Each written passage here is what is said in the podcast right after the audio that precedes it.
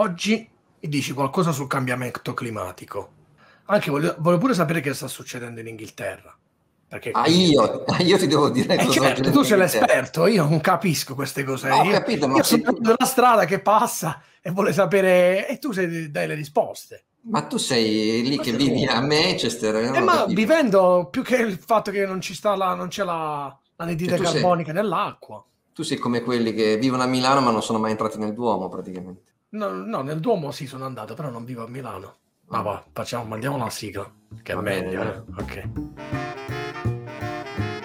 Economia per tutti. Conversazioni inclinate tra Milano e Manchester con Massimo Labbate e l'alieno gentile. Allora, dimmi un po'. Eh, eravamo già, eravamo, l'abbiamo già trattato nella prima stagione. Che bello dire nella prima stagione. Abbiamo un passato. Prima era tutto nuovo, adesso ritorniamo sugli argomenti. Questo è bello. In una puntata abbiamo parlato del cambiamento climatico e mi ricordo che uh-huh. tu mhm. dicesti post pandemia ce ne torneremo ad occupare, sperando di tornarcene ad occupare.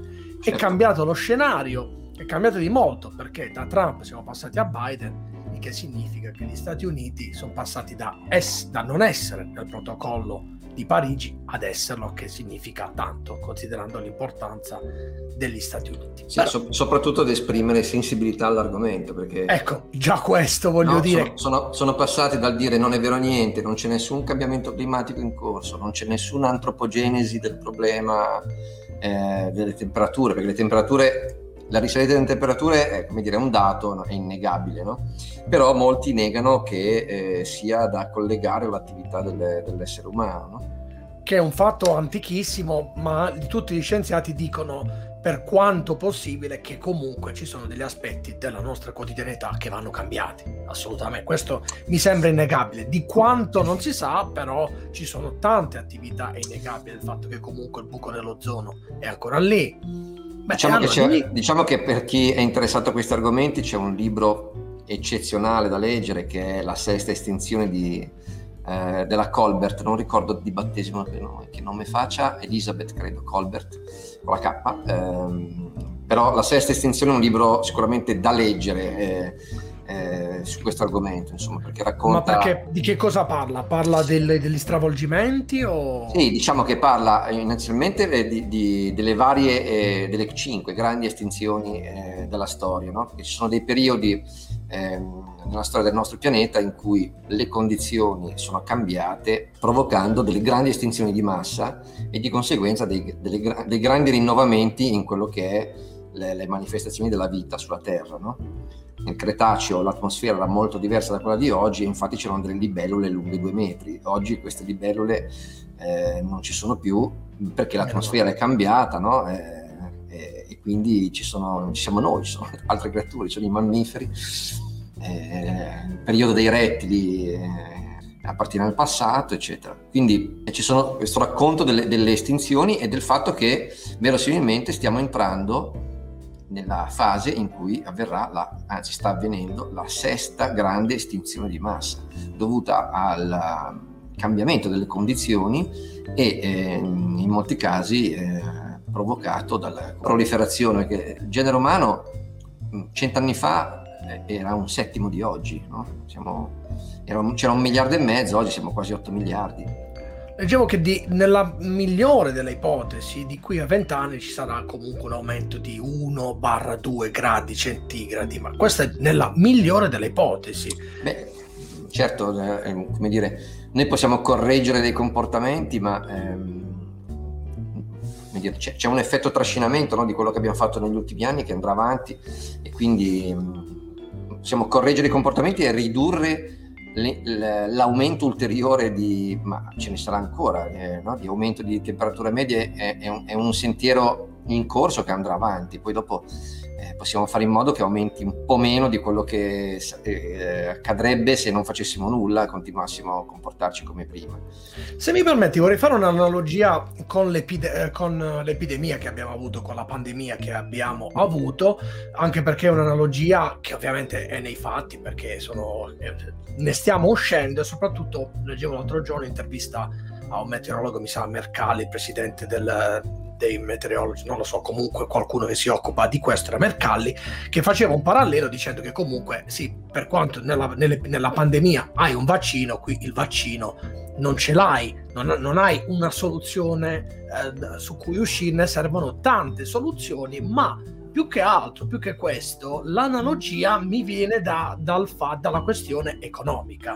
In un buona sostanza, da quello che ho capito, una serie di stati fanno un po' di pressioni sul, o meglio, più che pressioni, delle resistenze nel dover invertire la rotta del loro sviluppo, soprattutto le nazioni quelle meno sviluppate, perché dicono adesso è il turno nostro che ci stiamo sviluppando, voi avete, avete fatto il vostro e avete dato, nel senso che avete inquinato, adesso che tocca a noi non, non ci si può chiedere di fermarci nel nostro sviluppo. E poi un tema più largamente economico è quello dello sviluppo, quello dei posti di lavoro che si potrebbero perdere, cioè l'economia da una parte e la salute dall'altra. Ecco, questa è l'analogia con la, la pandemia. Dobbiamo avere un equilibrio, o sbaglio?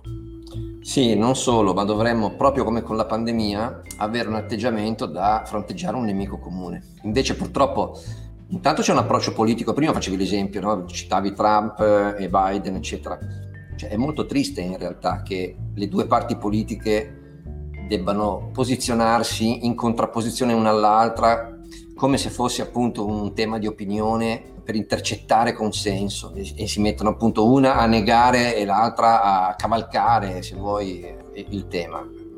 Dovrebbe, dovrebbe essere... il tema politico di Vax Novax, cavalcare anche la pancia. Sì, però forse eh, Vax Novax è una cosa, come dire, di, di eh, polarizzazione diversa, nel senso che gli atteggiamenti sono comunque molto polarizzati, ma non 50-50 cioè i Novax sono una, una minoranza risibile rispetto a, alle persone di buon senso. Invece sul cambiamento climatico il Partito Repubblicano ha scelto questo posizionamento perché eh, intanto essendo business friendly, eh, come dire, vuole eh, dare il messaggio alle imprese che eh, loro non intendono essere troppo severi con le regole, eh, quindi sminuire un po' il, il problema serve anche a eh, dare dei messaggi eh, trasversali, no? impliciti o, o comunque mh, inclusi nel, nel, discorso, quando invece sarebbe molto bello che eh, non fosse un tema politico, ma che la politica eventualmente discutesse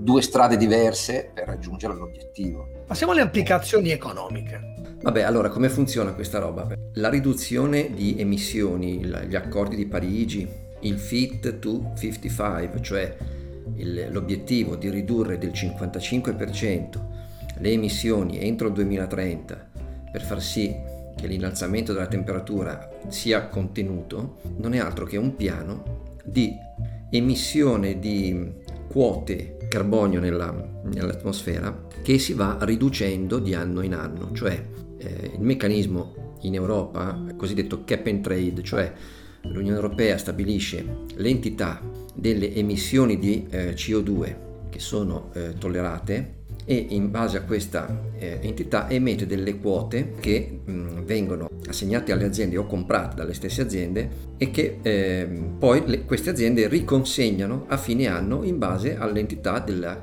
tonnellate di eh, carbonio che hanno messo sul, eh, nell'atmosfera. Quindi se io, azienda X, avrò prodotto eh, 5.000 tonnellate di eh, CO2 equivalenti, dovrò consegnare 5.000 quote, quindi devo, devo, verificare di averle, se no me le devo andare a comprare e a fine anno consegnarle. Se non ne consegno abbastanza per ogni tonnellata aggiuntiva rispetto alle quote, tonnellata di CO2 aggiuntiva rispetto alle quote che ho consegnato, mi troverò una sanzione. In questo momento la sanzione viaggia sui 100-110 euro a tonnellata il costo del, della quota viaggia intorno a 60-65 euro a tonnellata. Questo che cosa vuol dire? Che c'è ancora parecchio spazio di vedere queste quote rivalutarsi e di conseguenza eh, generare un ulteriore eventuale aumento di costi per le aziende. Perché questo è importante? Perché siamo in una fase in cui, come sai, abbiamo detto mille volte, manca la roba, in particolare manca l'energia, c'è molta fame di energia in questa fase e di conseguenza eh, le aziende se si deve, dovessero trovare ulteriori costi di produzione, diciamo così, eh, dovuti al fatto che devono comprarsi più quote eh, per le emissioni e, e, pagarle più care, ebbene eh, tutti questi maggior costi verranno scaricati o sui prezzi finali oppure eh, andranno a ridurre i loro, ulteriormente i loro margini operativi. Però questo, come dire, è l'aspetto strettamente economico. Tornando invece all'aspetto, diciamo così, finanziario, c'è questo mercato delle quote di CO2 che è un modo interessante di affrontare, di affrontare un problema eh, con un taglio monetario economico. No? Che cosa significa? Il, la quantità di quote che l'Unione Europea mette a disposizione del mercato è predeterminata a ridursi del 55% rispetto a quelle correnti da qui al 2030, in, un, in una riduzione appunto progressiva. No? Un 4,7 all'anno di quote in meno vengono messe a disposizione del, del, del mercato, dell'industria. Del... In tutto questo si instaura una cosa interessante, il meccanismo MSR che è Market Surplus, ehm, non ricordo la R per cosa sta, comunque è, è un meccanismo all'interno del mercato europeo che prevede che qualora alla fine dell'anno alcune quote non venissero riconsegnate, quindi che il numero di quote emesse eh, risultasse superiore a quello che poi effettivamente è stato riconsegnato, dunque che le aziende si sono comportate eh, bene, sono state più veloci eh, rispetto al piano nel ehm, ridurre le loro emissioni e quindi hanno avanzato delle quote inutilizzate, ecco che questa cosa genera sull'anno dopo una riduzione delle quote, una aggiuntiva riduzione delle quote che vengono emesse. Quindi il sistema si ritara automaticamente nell'anno seguente eh, incorporando questa riduzione di emissioni che il sistema industriale ha raggiunto. Altri strumenti eh, in arrivo addirittura permetteranno di comprarle materialmente queste quote e questo significa diventare da una parte certo investitori in questo mercato, ma dall'altra diventare in un qualche modo anche attivisti. Perché? Perché se io ritiro delle quote, me le compro sul mercato e poi a fine anno non le consegno perché non ho inquinato, sono un investitore e non sono tenuto a consegnare delle quote in base a tonnellate di CO2 che avrei prodotto. E non consegnandole queste quote faccio scattare il, eh, l'MSR, no? quello che dicevamo prima, cioè il meccanismo automatico che fa ridurre le quote emesse nell'anno successivo, provocandone evidentemente un aumento di prezzo perché ho reso più raro del previsto il bene. In termini pratici diciamo che, come sentivo in Gran Bretagna, eh, andiamo, inquineremo di meno perché nei prossimi vent'anni faremo più energia, produrremo più energia, per dire eolica, che è una delle cose che qui stanno già facendo da tempo. Qual è il guadagno che ne traggo con questo 30%? Questo tipo di diritto che cos'è? Un bonus di qualcosa? Ma nel mercato mondiale cosa può significare? No, beh, allora la singola azienda se accelera il proprio processo di di decarbonizzazione, insomma di riduzione delle, delle emissioni, eh, si ritroverà in mano più diritti di quelli che le servono e potrà monetizzarli vendendoli al valore di mercato. È chiaro che questo valore di mercato dipenderà da come va eh, in generale tutto il mondo corporate. No? Cioè, eh, oggi abbiamo un piano di riduzione di emissioni che vuol dire che ogni anno questi diritti verranno emessi in quantitativi inferiori. Quindi in teoria il valore di questi diritti di emissione continuerà a salire perché un bene che diventa più raro sale di prezzo. No? Di prezzo, sì. E, e, quindi, come dire, più passa il tempo e più sei incentivato a trovare il modo di non avere bisogno di questi diritti e di poterli vendere, così monetizzi di più. Però il fatto che la tabella di marcia sia disegnata comporta anche che i prezzi incorporano già questa notizia, questa aspettativa. No? Quindi in realtà il prezzo di questi diritti dipenderà molto anche dalla dinamica delle aziende, cioè quante aziende si troveranno ad aver bisogno di comprare perché stanno inquinando più del, del programma e quante invece si troveranno nella condizione di poter vendere perché avranno fatto dei passi avanti maggiori di quelli che sarebbero previsti dal programma. No? E, que- e, questa è un po' la cosa che dobbiamo eh, valutare perché esiste mh, la possibilità di partecipare a questo mercato, di investire sui diritti di, di, di emissione. Qualcuno direbbe di speculare, no? ah, la finanza. In realtà è una, un'ottima cosa perché eh, permettendo a, di partecipare a questo mercato anche a mh, soggetti che non sono le industrie, si aiuta a far sì che il, il prezzo, eh, intanto che questi strumenti siano liquidi e quindi che ci sia la possibilità di trovare più facilmente compratori e venditori quando vuoi fare un'operazione. Certo. E, e, e poi che il loro prezzo sia quanto più eh, fedele al, al, vero, perché quante più persone partecipano a un mercato e tanto più efficiente è quel mercato nell'assegnare i prezzi.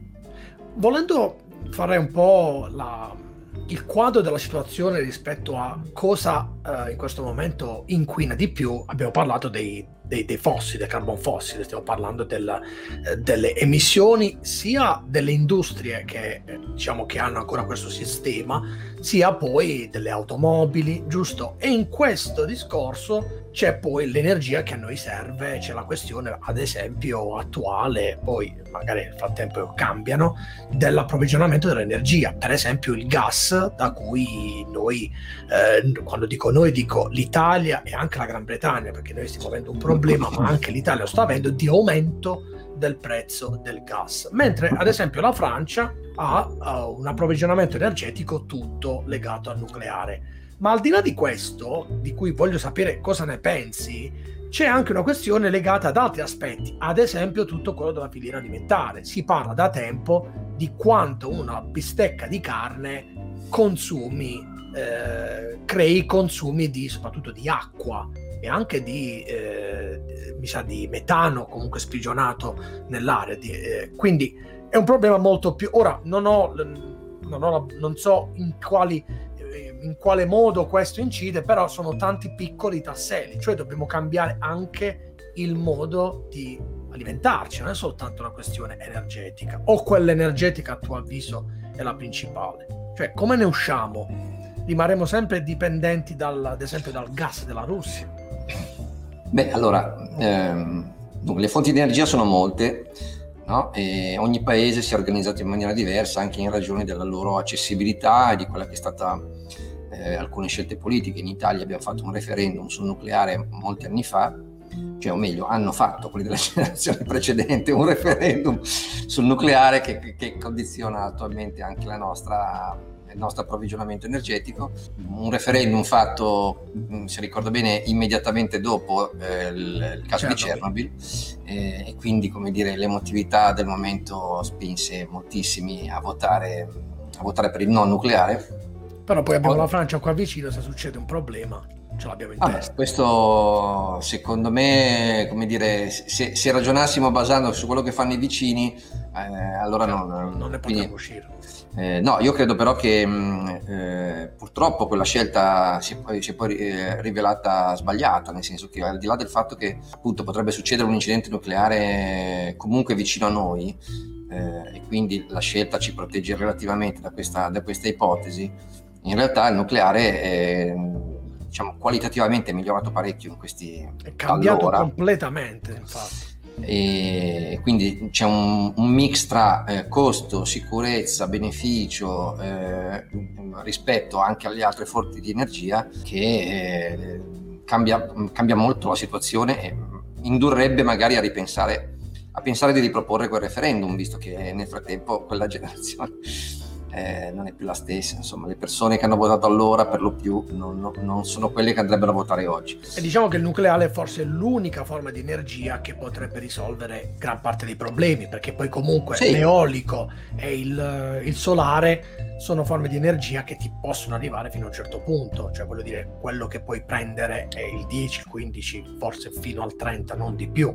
C'è una cosa importante in questa faccenda della riconversione energetica, della cambiamento climatico, che credo che eh, vada, vada, sottolineata per bene, e cioè che eh, noi abbiamo un fabbisogno energetico crescente e eh, non, non, possiamo pensare di semplicemente eh, ridurre le estrazioni, eccetera, riconvertendo pari pari con fonti rinnovabili quello che eh, era la produzione di energia, di energia eh, fossili. Noi dobbiamo anche cercare delle tecnologie eh, per far sì che l'energia fossile sia, eh, abbia un impatto inferiore, sia meno inquinante. La ragione è che eh, intanto molte energie rinnovabili è, è, difficile accumularle, è difficile stoccarle. Quindi per esempio uno dei problemi legati al prezzo del gas di quest'anno è il fatto che eh, quest'estate c'è stato poco vento e quindi gli impianti eolici hanno potuto produrre, produrre poco e questo si è combinato con il fatto che le scorte fatte eh, all'inizio dell'inverno eh, scorso eh, sono state poche perché eravamo alla fine della recessione, all'inizio della ripresa, normalmente le riprese avvengono in maniera graduale, questa è stata una ripresa strana, è stata una ripresa eh, prorompente, velocissima, ma normalmente le riprese sono progressive, lente, eh, graduali. E quindi il manuale, diciamo così, ti dice che quando stai uscendo dalla recessione non, non, c'è bisogno, non devi riempirti di scorte, perché tanto la ripresa arriverà gradualmente, no? quindi eh, ti, ti, carichi solo un maggior costo a, a riempirti di scorte. Oggi invece, eh, eh, la, tanto la sfortuna ha voluto che poi l'inverno scorso fosse più freddo del previsto e, e quindi quelle poche scorte già te le sei consumate più di quanto preventivassi. E in più eh, hai la cosa che la ripresa invece è partita eh, prorompente, molto intensa, molto veloce e, e, di conseguenza è partita la domanda e adesso c'è un po' questa gara all'inseguimento del prezzo del, dell'energia, del gas, del petrolio in particolare. Poi sul gas c'è anche la questione ovviamente politica, nel senso che la Russia vuole eh, arrivare a mettere questo Nord Stream 2, questo eh, nuovo eh, gasdotto, e come dire, sensibilizzare sull'importanza del problema, il fatto che il prezzo del gas va, vada molto su, eh, chiaramente rileva. Però ecco, la cosa davvero che dobbiamo avere in mente è che eh, tutti desideriamo questo passaggio verso energie a, a impatto climatico eh, inferiore, a inquinamento inferiore, eccetera. Ma non è una cosa che avviene gratis. Se noi ci illudiamo di avere la soluzione in tasca con il passaggio alle fonti alternative rinnovabili e quindi di, di poter affrontare il cambiamento climatico cambiando come dire, il metodo di fornirci l'energia in un approccio un po' sempliciotto, rischiamo di arrivare a metà del tragitto e ritrovarci magari con lo smarrimento di chi a metà del guado comincia a pensare che forse è meglio tornare indietro. Ecco, questo dobbiamo assolutamente evitarlo, quindi eh, il cuore della puntata di oggi è quello di creare veramente un po' di consapevolezza sul fatto che il percorso di decarbonizzazione è un percorso che dobbiamo fare assolutamente, ma che non è un percorso gratuito, è un percorso ricco di insidie. Ma in tutto questo, nel frattempo, il prezzo del gas si è impennato per motivi quali? Beh, per motivi diversi. Eh, intanto come ben sai, eh, che mi segui su Twitter, manca la roba. No? Esatto. io da qualche mese sto utilizzando questo hashtag per ehm, raccogliere tutte quelle che sono informazioni. Notizie, È stato quasi link. profetico perché nel frattempo a noi fra un po' manca tutto. Siamo il paese in cui sta per mancare tutto per una serie di circostanze, tra cui la Brexit, ma non solo. Sì, certo, c'è una serie di, di, di circostanze che, che, convergono in questa, in questa direzione, no? che sono per esempio il problema dei, dei cargo, dei, dei porti, no? ci sono queste, conte- queste navi container che hanno un trasporto più lento rispetto a, a, quanto accadeva prima perché ci sono pochi, pochi camalli, diremmo a Genova, no? pochi scaricatori di porto eh, problemi di lockdown ancora mh, mm, saltuariamente nelle città portuali che mh, mm, limitano la disponibilità, navi che sono eh, ferme, e, un po' come quando vai in autostrada, no? che ci sono queste code che poi a un certo punto improvvisamente vai e poi non capisci perché di nuovo ti fermi e poi di nuovo vai. Questo effetto si crea anche nei porti con le navi e eh, a catena genera un rallentamento nel trasporto delle merci. Anche quando non c'è, ritornando alla metafora dell'incidente, non c'è nessun incidente, semplicemente c'è un rallentamento perché si è congestionato per una serie di ragioni, t- tante macchine tutte lì vicine e sembra che ci sia stato magari un incidente, qualcosa. Invece no, la, si sta camminando esattamente allo stesso modo. Ed effettivamente i temi sono tanti e sentivo, almeno per quanto riguardava le questioni relative alla mancanza di gas in Inghilterra, non ce n'è uno in particolare e non si può agire su uno, cioè il problema non è facilmente risolvibile. No, il problema non è facilmente risolvibile, ma è assorbibile dalle, dalle istituzioni eh, che abbiamo creato apposta per stemperare, diciamo così, le, eh, le punte de, degli andamenti di, di ciclo. In questo momento siamo in un momento in cui c'è problemi sul lato dell'offerta, Adesso io dico manca la roba per eh, semplificare il messaggio. In realtà in molti casi eh, non è che manchi materialmente le cose, ma che appunto ci sono difficoltà di trasporto, no? Cioè le merci sono bloccate nei porti, non è che non c'è la merce. E questo in realtà ci va anche a raccontare un'altra delle tante interconnessioni che stanno nel, nel mercato, nell'economia perché il prezzo, il prezzo del gas è, è importante perché eh, ovviamente il gas è riscaldamento, i fornelli, eccetera, ma il fatto che il prezzo del gas sia salito alle stelle così comporta tante cose. Eh, tu non trovi più l'acqua gasata eh, in UK, per esempio, no? Sì. Perché le, le, aziende che gasano l'acqua eh, hanno eh, difficoltà a trovare l'anidride carbonica che, se, che abbiamo scoperto serve a tantissime tante altre esatto che tu dici ma che diavolo cosa c'entra l'anidride carbonica col fatto che il prezzo del gas è elevato? Allora serve per la produzione di tantissimi cibi che poi vanno nei supermercati quasi tutti. Dobbiamo fare un passo indietro no? cioè chi produce l'anidride carbonica le aziende che fanno i fertilizzanti le quali producono l'ammonio con il gas naturale. Quindi il fatto che il gas naturale sia aumentato spropositatamente triplicato dall'inizio dell'anno il prezzo del gas ok quindi il fatto che sia aumentato spropositatamente il prezzo del gas naturale ferma le attività di fertilizzanti. Fermando le attività di fertilizzanti non hai più il, il, il loro prodotto eh, derivato che è il CO2, con cui si la, si gasano le bibite, eh, con cui si mh, mm, ci occupa di macellare gli animali, quindi c'è poi un problema anche di eh, quantità di carne disponibile, con cui, e qui mi spiace per eh, gli amici francesi che sono collegati, che speravano di essere esenti dal problema, il CO2 è principale, il principale strumento di raffreddamento delle centrali nucleari. Quindi se il problema va avanti... Diventa, diventa un bel problema anche per... A catena, nel, all'interno del comparto energetico, diventa, diventa un, un, addirittura una cosa che si autoalimenta. Un altro elemento in tutto questo discorso è la, la cosiddetta carbon tax e su questo io poi volevo chiederti una sorta di tassazione su, sulla, sul carbone, su, sugli inquinanti e ti volevo chiedere come ci si sta comportando, come ci si comporta in Europa, se ci sono altri esempi altrove. Il carbon tax è uno dei tre modi in cui, eh, uno dei tre modelli in cui si regola questo tipo di, di problematica. No? Quello delle quote cap and trade è quello che ehm, abbiamo visto prima, c'è poi un modello che si chiama Command and Control, che è quello scelto da paesi diciamo, che hanno un controllo centrale sull'economia più elevato, come per esempio eh, la Cina, e, e poi il sistema Carbon Tax invece è un, è un sistema dove è prevista sostanzialmente non un discorso di quote, eh, come dicevamo prima, ma un discorso di tassazione sull'entità delle, delle tonnellate. Quindi eh, no, nel cap and trade abbiamo detto che tu hai le quote che compri, commercializzi e a volte in alcuni casi ottieni e le eccedenze invece dovessi fare delle eccedenze rispetto alle quote che hai paghi una ammenda. Qui invece nel carbon tax non hai le quote ma semplicemente hai una, una tassazione, eh, quindi è, è, è un importo inferiore all'ammenda, ma eh, su, eh, su tutte eh, le tonnellate insomma, che, che vai ad emettere.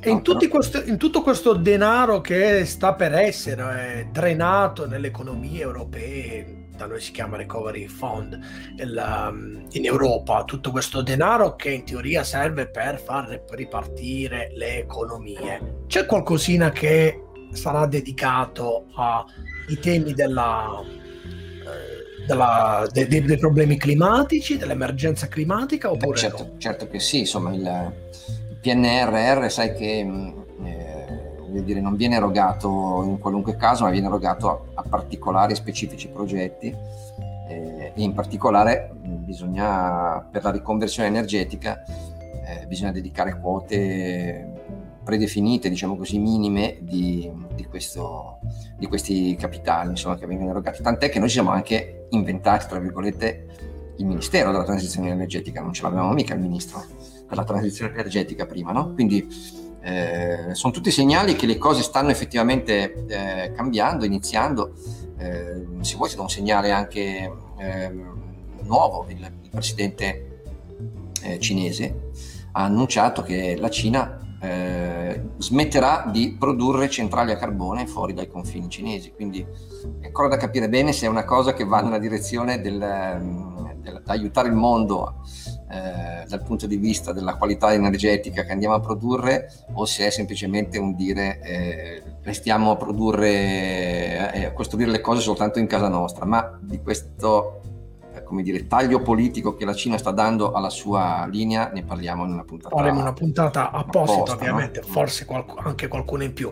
In tutto ciò, un altro aspetto è la macchina elettrica. Se ne parla, se ne parla, se ne vede sempre di più eh, nelle pubblicità, ma secondo te questa macchina elettrica sta prendendo piede oppure no? Allora, sì, eh, delle batterie secondo me è un problema che, mm, come dire, noi proiettiamo nel futuro sulla base del, de, dei dati di oggi, ma dimentichiamo che verosimilmente la tecnologia migliorerà. Queste batterie saranno più durevoli, saranno più capienti, più capaci. Come, come, accade per i cellulari, che diventano sempre più piccole, sempre sì, più potenti. poi verranno fuori anche magari eh, nuove tecnologie, eh, celle a combustione, insomma ci sono molte eh, molte ipotesi sul tavolo di, di, miglioramento di questo processo.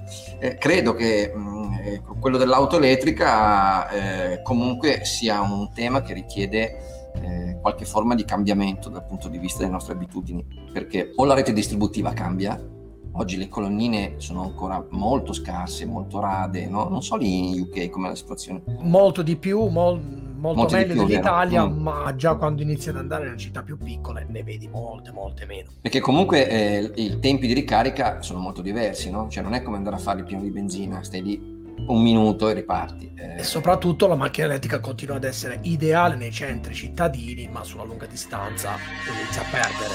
Esatto, quindi eh, un um, utilizzo massivo della, dell'auto elettrica potrebbe essere eh, in una città dove c'è molto car sharing, no? Allora sono auto di nessuno che circolano e vengono ricaricate, però dovrebbero avere ehm, svariate postazioni di ricarica, eh, essere costantemente messe sotto carica da, dall'utente quando scende e smette di usarla, insomma mh, un discorso un po', un po', diverso ecco, rispetto oppure ci deve essere un grosso miglioramento in termini di autonomia. Oggi certo. le auto con un grande, grande autonomia elettrica sono boh, 400 km, sì, 450 eh, sai, se devo, se devo, andare e tornare a fare Milano-Genova eh, ho, ho, ho, bisogno di, devo, devo, devo, partire col pieno o se no mi devo fermare a metà strada e devo sapere fermo, che c'è la colonnina e stare fermo un'ora, un'ora e mezza, due ore già aumentare so. le colonnine potrebbe creare diciamo le, le, le, le, basi per poter avere per poter essere più e, tranquillo e poi è la, è la ragione per cui molti pensano che in realtà il futuro della mobilità sarà l'idrogeno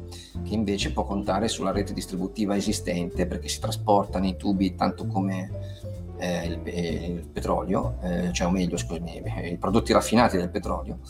E, ehm, e, quindi, come dire, abbiamo già i distributori presenti, l'idrogeno lo spari dentro il serbatoio, no? quindi si tratta solo di fare macchine che si alimentano in quel modo e questo forse è una prospettiva più, più veritiera di quello che, di quello che sarà. Noi ci fermiamo qui, come sempre il tempo è tiranno, potevamo stare tanto tempo, ma penso che torneremo su questo perché avremo sicuramente delle novità nei prossimi mesi, qualcosa magari accadrà, qualcuno si, si sveglierà. Da Manchester. Tornerai, tornerai, a bere l'acqua gasata. Probabilmente sì, fortunatamente noi abbiamo un sistema con cui ce la facciamo a casa, quindi almeno quella la riusciamo a fare, eh, perché loro sono patiti gli inglesi di acqua gasata, ci dati ah, tutto quello che è gasato, sì, infatti non, non l'avrei detto. Da Manchester è tutto. Anche allora, da Milano. Per questa seconda stagione, come al solito, vi ricordo, ritwittateci. Eh, dite, c'è ancora tanta gente che non conosce questo podcast, eh? nonostante no, allora. Adesso a parte tutte le battute, quello che abbiamo capito è che questo podcast viene veicolato con il passaparola, quindi eh, it's up to you come si dice. Passa, passate parola. Sta a voi, sta a voi. Eh. Il vostro successo, il nostro successo è nelle vostre mani. Bello questo. Eh, esattamente.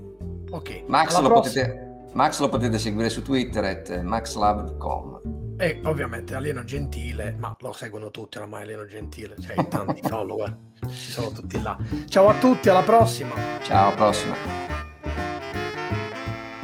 Economia per tutti. Conversazioni inclinate tra Milano e Manchester con Massimo Labbate e l'alieno gentile.